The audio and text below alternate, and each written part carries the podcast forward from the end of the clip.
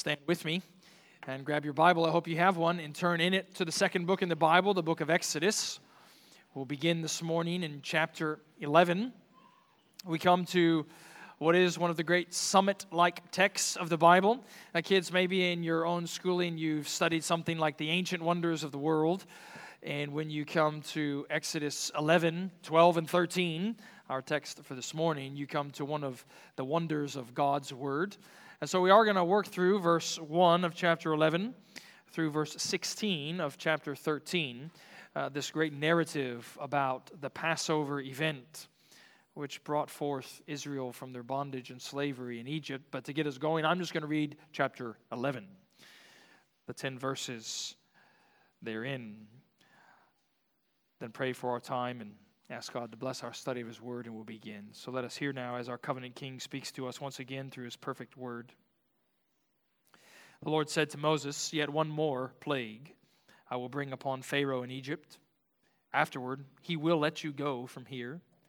When he lets you go, he will drive you away completely.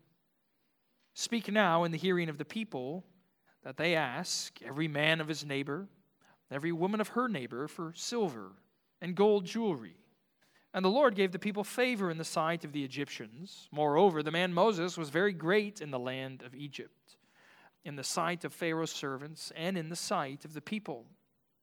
And Moses said, Thus says the Lord About midnight I will go out in the midst of Egypt, and every firstborn in the land of Egypt shall die. From the firstborn of Pharaoh who sits on his throne, even to the firstborn of the slave girl who is behind the handmill, and the firstborn of all the cattle there shall be a great cry throughout all the land of Egypt, such as there has never been, nor will ever be again. But not a dog shall growl against any of the people of Israel, either man or beast, that you may know that the Lord makes a distinction between Egypt and Israel. And all these your servants shall come down to me and bow down to me, saying, Get out you and all the people who follow you, and after that I will go out. And he went out from Pharaoh in hot anger. And the Lord said to Moses, Pharaoh will not listen to you, that my wonders may be multiplied in the land of Egypt. Moses and Aaron did all these wonders before Pharaoh, and the Lord hardened Pharaoh's heart, and he did not let the people of Israel go out of his land. The grass withers and the flower falls but the word of the Lord stands forever. Let's pray once again. Father, we need your help. We ask that you would send the Spirit into our hearts, that we might have open eyes and open souls to respond with faith and repentance. Lord, we need the cleansing power of Christ's blood, our Passover lamb, to wash away our sin. So help us to hear of this great good news as people who know that we are dying. Let us listen with eagerness and earnestness, meekness and humility, for me to preach as a dying man with boldness and truth and clarity. And we pray it in Jesus' name. Amen. You may be seated. One of the most famous televised sporting events of the 20th century that took place on January 22nd, 1973. It was a contest that happened in Kingston, Jamaica. And it was a boxing match between the two great heavyweights in the world at the time. So, on one end of the ring, you had the undefeated, undisputed heavyweight champion of the world named Joe Frazier. On the other end of the ring was the undefeated, number one boxing champion in the world at the time named George Foreman. And it was billed as the fight of the century. But this fight of the century, if you know the story, didn't even last two full rounds. Because in round two, Foreman laid Frazier down on the floor, and it was a moment that was immortalized in this great call from the man named Howard Cosell as three times he cried out, Down goes Frazier. Down goes Frazier. Down goes Frazier. And I tell you that because we come to the 10th round of the contest between Yahweh and Pharaoh tonight, and we might say this morning, down goes Pharaoh. Finally, down goes Pharaoh. For if you were with us last week, we saw God send nine different plagues on Pharaoh, nine different plagues on Egypt, and each plague had a central, simple point, didn't it? That in the midst of that affliction, in the midst of that hardship, Pharaoh and Egypt were to know that Yahweh was the Lord in all the earth. But of course, time after time, Pharaoh's heart was hard. He refused to repent, he refused to relent, and so another plague came.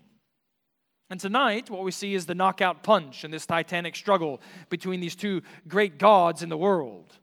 Or, of course, between the only God in the world and the pretenders in the world. And what you're going to notice about our text before us today, when we get to the 10th plague, the 10th plague is quite unlike the previous nine plagues. It's quite unlike the previous nine plagues in that, first of all, it's slowing down the story of Exodus where nine plagues came in three quick chapters, we now have three chapters occupied with the tenth and final plague. It's almost as though if you were watching a sporting event, you would be watching this slow motion replay. And not just a slow motion replay, it's a slow motion replay from various angles. Because if you were to sit down and read our entire text in one sitting later on this afternoon, you, you could be forgiven for feeling a little confused as the chronology of these chapters. Because what's happening is it's not following literal logical fashion. It's kind of going back, it's going forward, it's going around, it's stopping and starts and fits along the way. Feasts and festivals and various other commands are kind of interrupting the historical narrative. In fact, if you were just to glance down with your eyes, what you would see the majority of this great Passover text is actually not taken up with the historical account of the Passover itself. It deals more with how God wants to ensure that his people remember the significance of Passover. And of course, the significance of the Passover is altogether simple. And it's vital for us. It's this great truth that only the Lamb's blood can save you from death. Amidst what is a long text, full of lots of information, that's all you need to leave here recognizing, knowing, trusting. Only the Lamb's blood can save you from death. So we'll see, first of all, that we need to heed God's threat. Secondly, we need to know God's love. Thirdly, remember God's deliverance. So heed God's threat. Notice again the announcement of this 10th and final plague in verse 4 through 6 of chapter 11. Moses says in the hearing of Pharaoh, Thus says Yahweh, About midnight I will go out in the midst of Egypt, and every firstborn in the land of Egypt shall die from the firstborn of Pharaoh who sits on his throne, even to the firstborn of the slave girl who is behind the handmill, and all the firstborn of the cattle. There shall be a great cry throughout all the land of Egypt, such as there has never been, nor will ever be again. And students, you need to recognize that it's not as though God is just pulling out this plague from the spiritual air. He's already told us earlier on in the story that everything was always going to get to this point. If you flip back to chapter 4, he's sending Moses and Aaron uh, back to Egypt. And he's telling them that Pharaoh's not going to listen when they do these signs and wonders.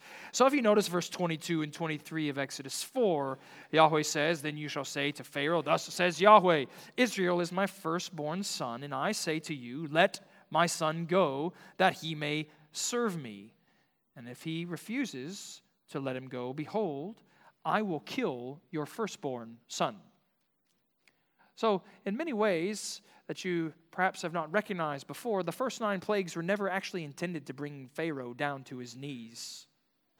Uh, they were simply repeatedly, nine times in a row, announcing to Pharaoh and the watching world that there is no God in Egypt other than Yahweh in all of his fullness and glory.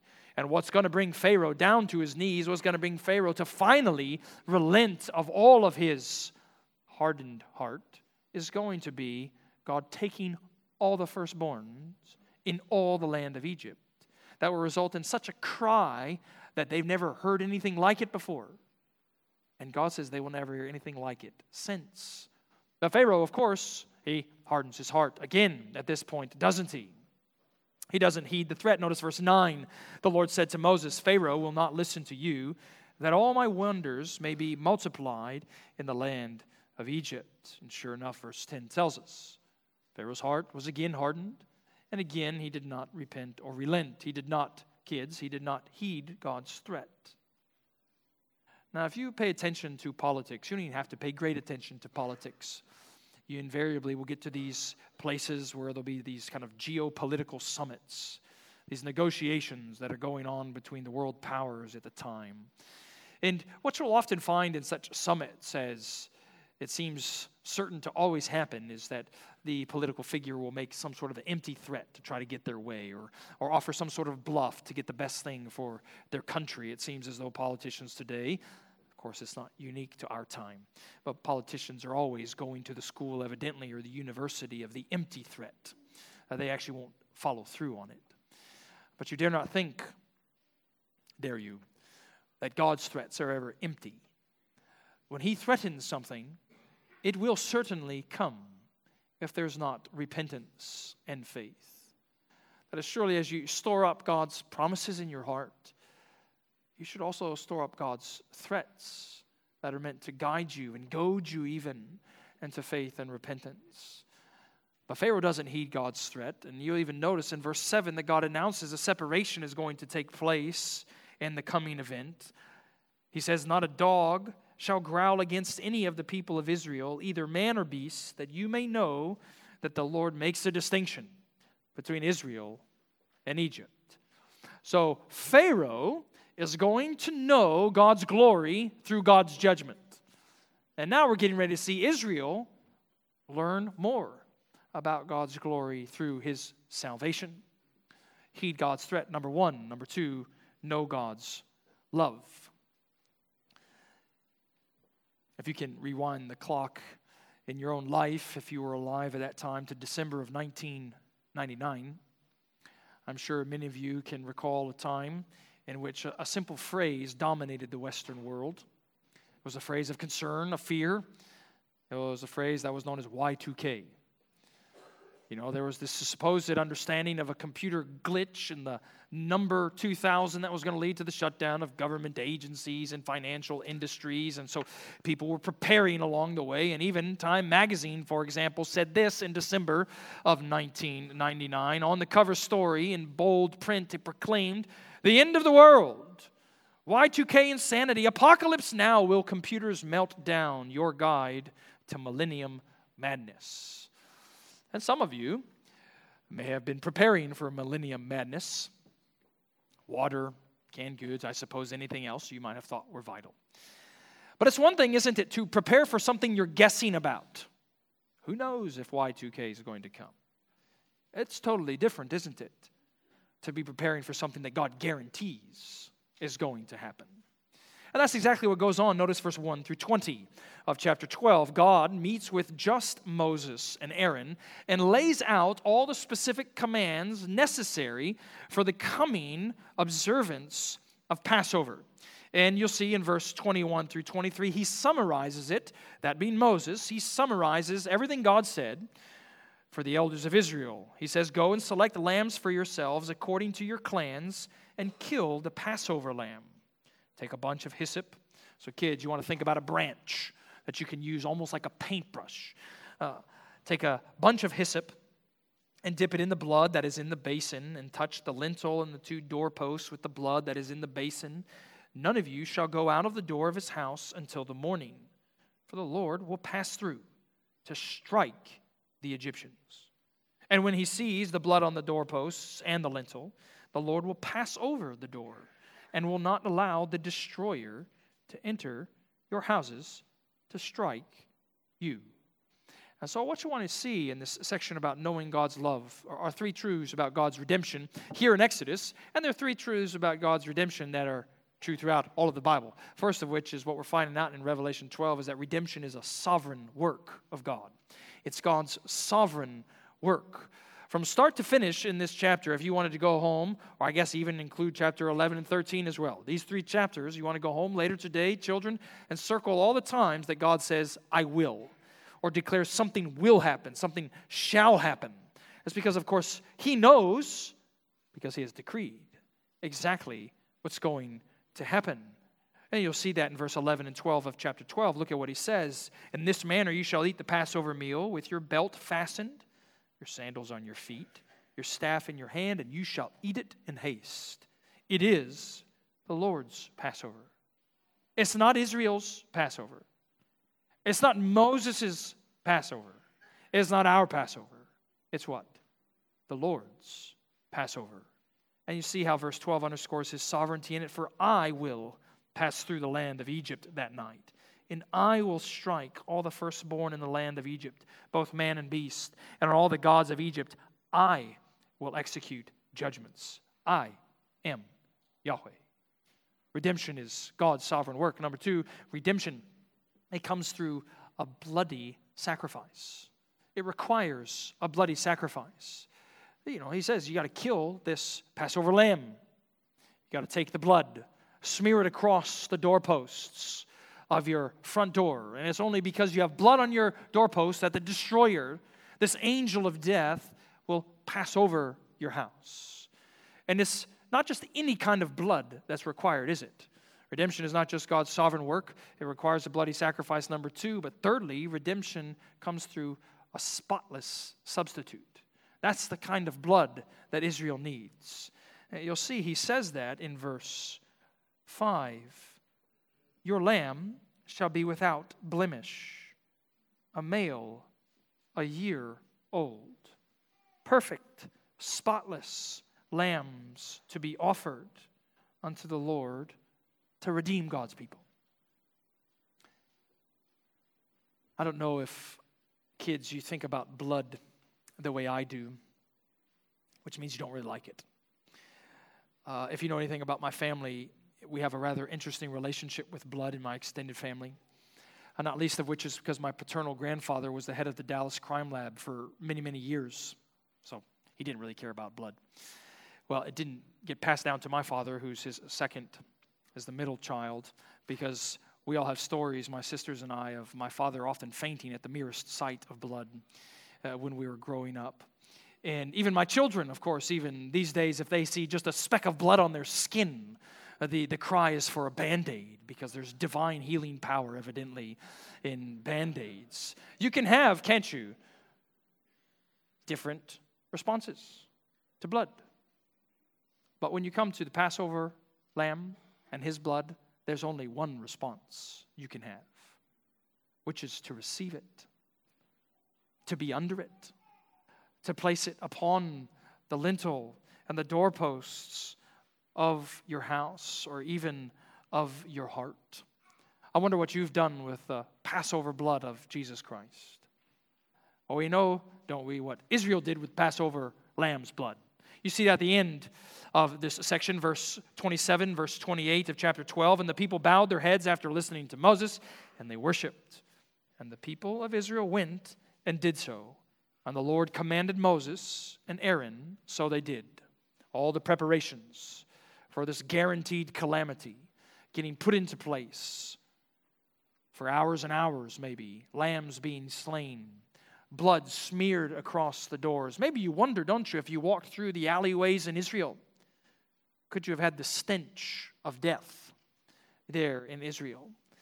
But then when you come to the next paragraph, finally, after 11 and a half chapters in Exodus, deliverance is on the way. After 430 years of affliction, bondage, and slavery, it finally arrives. Notice what we're told, verse 29 through 32. At midnight, the Lord struck down all the firstborn in the land of Egypt, from the firstborn of Pharaoh who sat on his throne, to the firstborn of the captive who was in the dungeon, to the firstborn of all the livestock.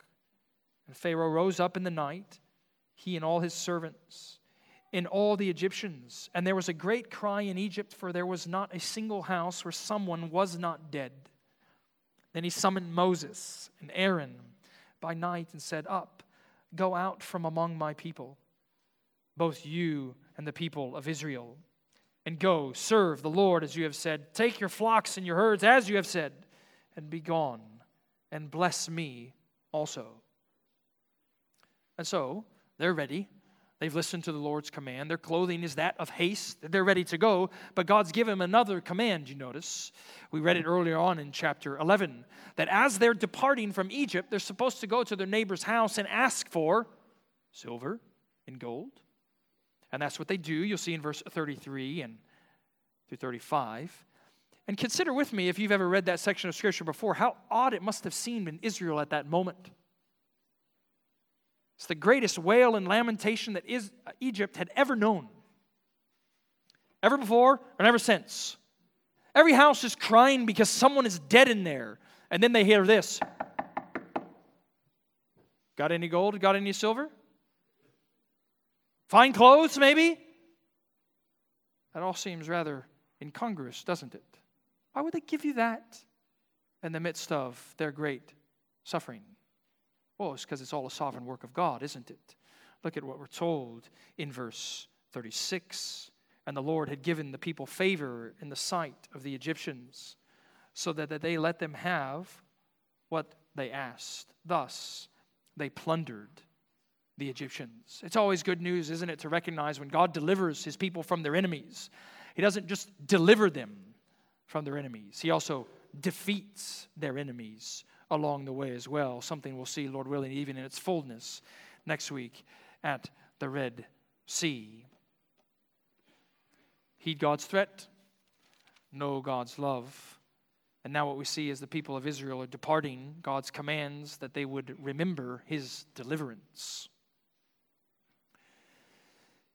You know, in all my years of, of playing soccer, the strangest game I ever played in was one that I don't even remember. It was about the 10th minute in the game. I went up on a corner kick for a header to try to clear the ball out. And uh, I got the ball, but I also got the man I was marking's head. And so it was a collision that left me rather concussed. And the reason I know that is because when the referee blew the whistle at halftime to summon the break, it was as though I kind of had snapped out of this darkness because I didn't remember anything that happened the previous 35 minutes. And so, with this incredible day's confusion, I walk over to the coach and the training staff and I said, I've got to come out. Why? I don't remember anything that's gone on for the last 35 minutes. I said, You've been playing totally normal. How's that the case? I don't know. I don't remember anything. And sure enough, I had this kind of rather major concussion, and later on the next week, I watched the game tape. And for that 30 minutes that I still have no recollection of whatsoever, I was moving around on the field exactly like you would expect me to move around and pass the ball and win the ball, and I have no remembrance of it. But I needed help that I might remember exactly what had happened. And the spiritual life, one of Satan's great schemes is spiritual amnesia, tempting you to forget, to not recognize what's going on.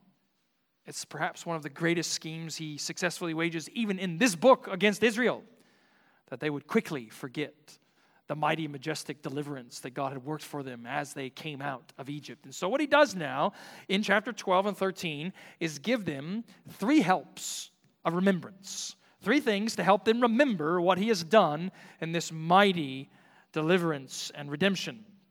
So, let's make quick comment on these three. First is the Passover meal itself. You'll see that in chapter 12.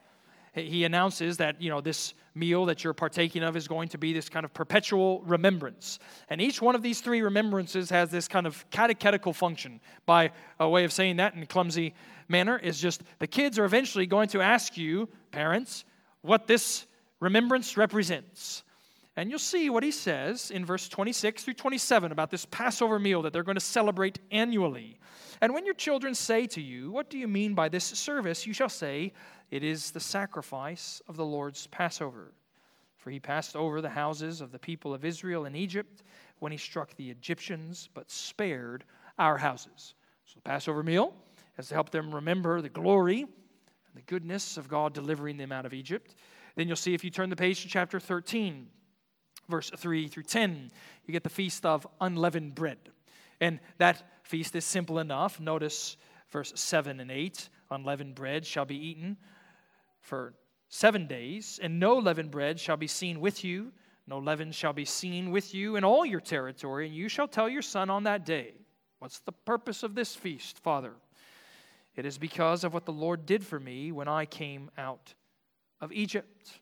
It's this meal that's to communicate the urgency of their deliverance. And you'll see even in verse 10, it's supposed to stir them up to obedience. And that's even a good reminder, isn't it, for some of you who are parents, perhaps? You're wanting to pursue certain rhythms in the life of your home, spiritual rhythms. Make, make sure you recognize that that rhythm is always meant to lead to their obedience. It's not enough just to do it. You pray for God's blessing upon them, that faith and obedience would thrive through it. So you have the Passover, you have the Feast of Unleavened Bread. You notice in verse 1 and 2 of chapter 13, and it picks up again in verse 11 through 16, you have the consecration of the firstborn. So God announces, doesn't he, in verse 2 of chapter 13, consecrate to me all the firstborn, whatever is the first to open the womb among the people of Israel, both animal and man is mine. And then you glance through verse 11 and following. If you were going to redeem the firstborn, you had to have a sacrifice along the way. And again, children are going to come along in the midst of this festival of remembrance, if you will, this act of remembrance. They're going to ask a question. Verse 14 says, And when the time comes that your son asks, What does this mean? You shall say to him, By a strong hand the Lord brought us out of Egypt from the house of slavery. For when Pharaoh stubbornly refused to let us go, the Lord killed all the firstborn in the land of Egypt, both the firstborn of man and the firstborn of animals. Therefore I sacrificed to the Lord all the males that first opened the womb, but all the firstborn of my sons I redeem. So there are these acts, these helps Passover, feasts of unleavened bread, consecration of the firstborn, all punctuating the spiritual life of Israel, all, all there in large part that they would remember what God had done for them, who God exactly was. And you don't want to rush past these kind of feasts and festivals that you'll find in various parts of the Old Testament too quickly, especially if you have family at home. If I can speak just specifically to the fathers, what you'll notice through uh, these feasts and festivals is God presumes and God commands uh, fathers to intentionally lead their homes in spiritual acts of worship. And you should feel the conviction of the Spirit at that point uh, for which one of us longs or actually leads our family as intentionally as we long to throughout our days. Certainly, the same could be said of mothers, grandmothers, grandfathers you apply the blood of Jesus Christ even to that convicted conscience as well, recognizing that even He in His blood can forgive the shortcomings in your leadership of the home when it comes to acts of remembrance, helps for your family to recognize God's truth. Only the Lamb's blood can save you from death. You know, I would imagine that a number of you in the room have been to a city a location on vacation that was something of a tourist spot. And if you've been to a place like that, you normally would see along the street or maybe greeting you in the way into the town would be something of a visitor's center. And if you go into one of those places, you know that you've got these big racks that are full of brochures of what you can do, what you might do, what you should do when you're in this place. And sooner or later, you'll come across the brochure that says things to see in whatever city you are in, wherever place you are. As we begin to close from our meditation on this passage, I want to do so by putting before you, as it were, a brochure, things to see in the Passover.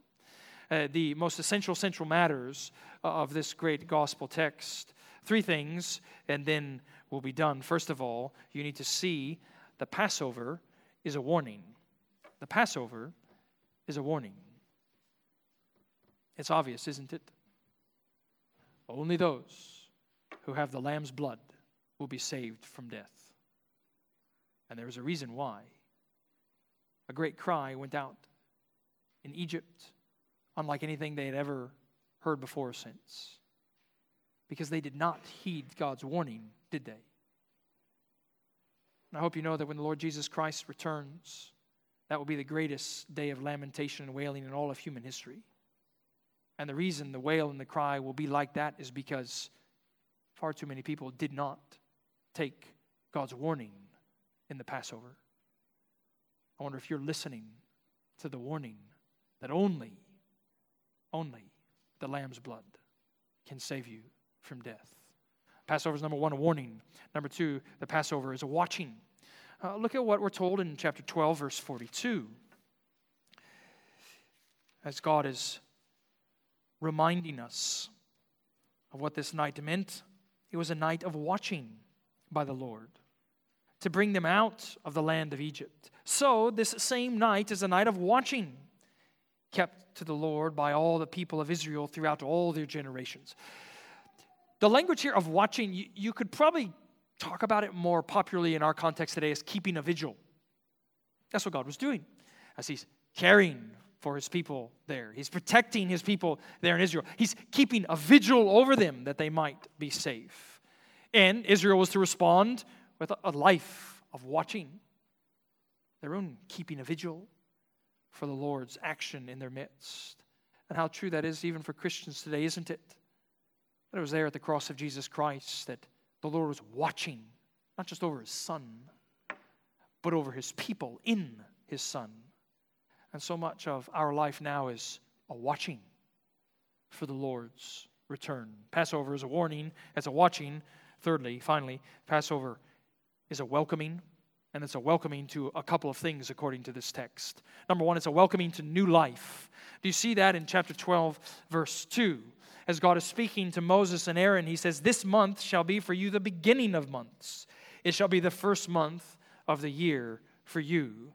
Passover inaugurated the calendar in Israel's life. And it's all because they were redeemed by the blood of a lamb. How true it is for anyone who trusts in the Lord Jesus Christ and receives his blood, his forgiveness that comes through his perfect, spotless blood, that you too have now new life. Spiritually speaking, you have a new calendar coming through this Passover lamb. Passover is a welcoming to new life. Number two is a welcoming to a new people in ways that you might not have recognized before. You'll see in verse 38 a mixed multitude, verse 38 chapter 12, a mixed multitude went up from Egypt. We know it's a mixed multitude full of Gentiles among the Israelites because of what we're told in verse 43 through 49. The Lord knows that there are people going out with his people that are Gentiles, they are uncircumcised, and they have to receive the covenant sign in order for them to partake of the covenant meal. So it's this early echo, isn't it? That the gospel of redemption is for all people, not just one people. It's a welcoming to a new life, it's a welcoming to a new family, a new people, and thirdly, to new worship. To new worship. Because if the motivation for God's redemption was remembering his covenant with Abraham, we know certainly by this point, I hope you've seen it, children, that the mission, uh, the purpose of the Exodus was that they would worship God. And of course, when they get to Mount Sinai, Lord willing, we'll get there in a few weeks' time. It's there they offer new worship to the Lord, not just as their creator, but also as their redeemer and deliverer. The story barrels forward, doesn't it? For centuries and centuries, Passover marks the life of Israel. It summons them into a new year Blood is always shed to remind them of the sacrifice that's necessary to be made right with God until that torrential river of blood in Scripture just dries up in an instant at the cross of Calvary. Because it was there that Jesus Christ, our Passover lamb, was sacrificed. He's coming to bring us redemption. He's coming to bring us redemption that's only His sovereign work, that comes only through His shed blood because he is the perfect substitute. So when he comes onto the scene in the Gospel of John, what does John the Baptist cry out when he first sees Jesus? But what? Behold the Lamb of God who takes away the sin of the world. Paul says in 1 Corinthians chapter 5, Christ, our Passover lamb, has been sacrificed. Peter says in 1 Peter chapter 1 that we have been ransomed, we've been redeemed through the precious blood of Jesus Christ like a spotless lamb. I wonder if his blood stains the lintel and doorposts of your heart. If it does, there is redemption for you, redemption unto a new life, redemption unto a new people, redemption unto new worship. Only the blood of Jesus Christ can slay, save you from your sin. Let's pray together.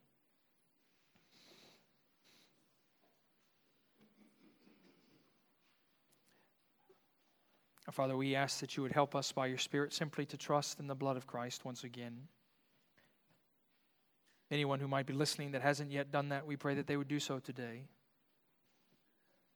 Father, we pray for our children, our students, even our own very lives, that we would heed your threat to not trample the blood of Jesus Christ under our feet, and so be made liable to even greater judgment, but that we would cling to the cleansing flow of your Son's precious and perfect blood, that we might be washed clean and made new. And we pray it all in Jesus' name. Amen. Well, as we respond to God's word, let's arise as we stand, our uh, sing our hymn of response printed there in your bulletins. Behold the Lamb.